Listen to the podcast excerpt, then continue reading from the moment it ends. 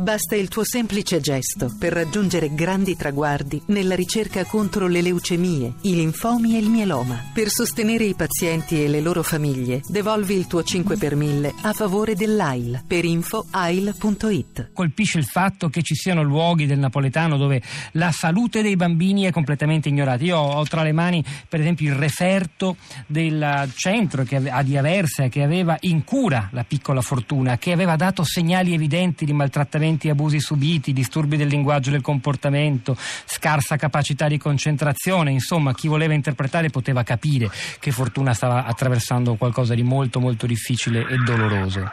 Eh sì, devo dire, la storia di, questa bambina, ma forse anche di un altro bambino di quello stesso palazzo, di quello stesso diciamo, quartiere abitativo, è una storia che diciamo, per i pediatri non è una bella storia, perché i pediatri non, ehm, forse potevano fare qualcosa di più, certamente qualcosa di più, e mi metto in mezzo anch'io ovviamente, non volevo accusare nessuno, però è anche vero che intercettare queste situazioni e intervenire in situazioni è particolarmente difficile perché parliamo di una cosa che tutti vorremmo non vedere mai, un bambino maltrattato, un bambino abusato, un bambino che soffre. Per cui la, la, il problema è molto complesso e io continuo a dire da molti anni, a dire la verità, in questi ultimi mesi un po' più ascoltato, che bisognerebbe investire molto di più sull'infanzia ma non sull'infanzia a 10, 11, 12 anni, ma sui bambini appena nati.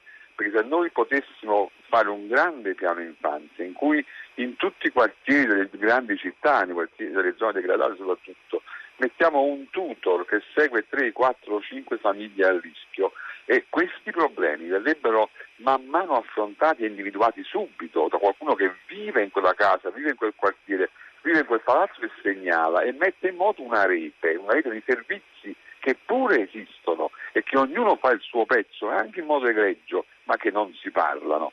Per cui io credo che questa storia di Caivano ci debba far interrogare su come vogliamo affrontare questi problemi. Eh, vogliamo inseguirli, cioè capita il caso e noi ci riuniamo, riunioni, facciamo cose, o vogliamo invece cominciare a prevenire questi fenomeni e quindi cominciando molto prima, cominciando dalla gravidanza delle mamme, in cui bisogna insegnare a queste mamme alcune cose e poi accudire il bambino. Io voglio solo chiederei veramente, ma in quel palazzo di Milano quante famiglie hanno una biblioteca? Quanti bambini hanno letto mai un libro? Ecco, io penso pochi. O ascoltato la musica? Io penso pochi.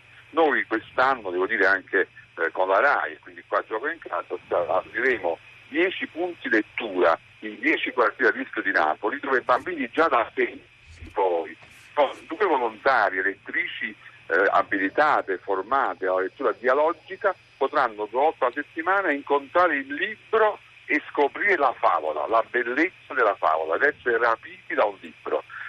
Se lei pensa che in queste famiglie a rischio sono più spesso per i bambini riconosciute bustine di droga o pistole, noi entriamo con un libro.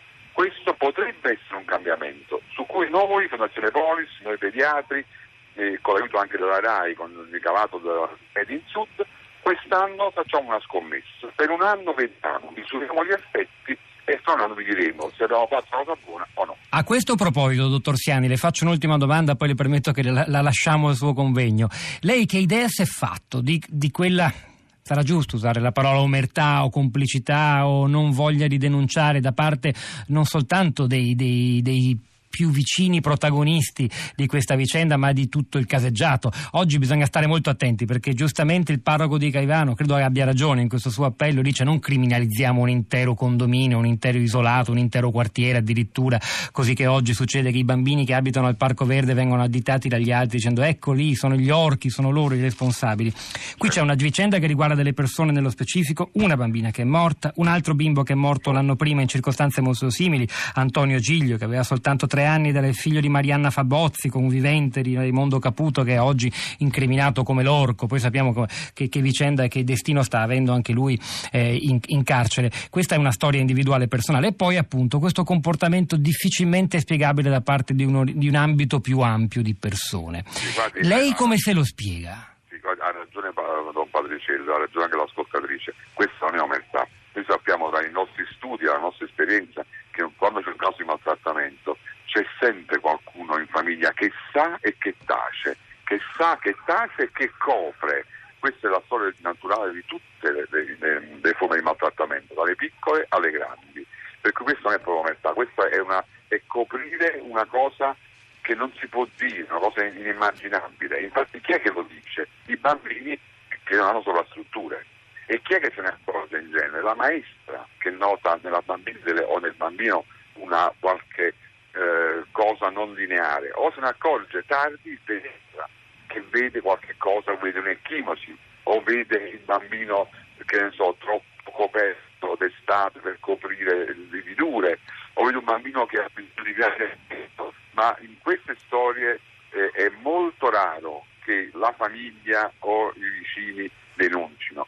La, è la storia di tutti questi casi, quindi questa non è proprio omertà, l'omertà in gallo nessuno ha visto niente, eh, nessuno lo poteva dire, infatti io a dire dite a me, dico io, dico io alla polizia, là è diverso, là è la paura della camorra, là è, è tanto e tanto altro, ma questo è un altro discorso e questo non è proprio omertà. Un'ultima cosa, ultimissima, violo la promessa che le ho fatto, questa però è davvero l'ultima domanda. Eh, in contesti di degrado, non solo economico ma anche culturale, come lei ci ha spiegato, non c'è neanche un libro, non c'è musica, non c'è piacere dello spirito, sembrerebbe capire da, da, da, da quello che lei ci ha detto. L'infanzia perde valore, non è considerata in tutta la sua importanza? Secondo me no, secondo me no, eh, anche perché io credo che investire presto costa anche molto meno, ma non lo vedo io, gli studi internazionali, anche di economia, che investire un dollaro su un bambino che nasce ne produce almeno 22 dollari quando il sarà più grande, perché se accompagna un bambino su, una, su un percorso lineare non si deve inseguire il bambino quando già devia dalla scuola.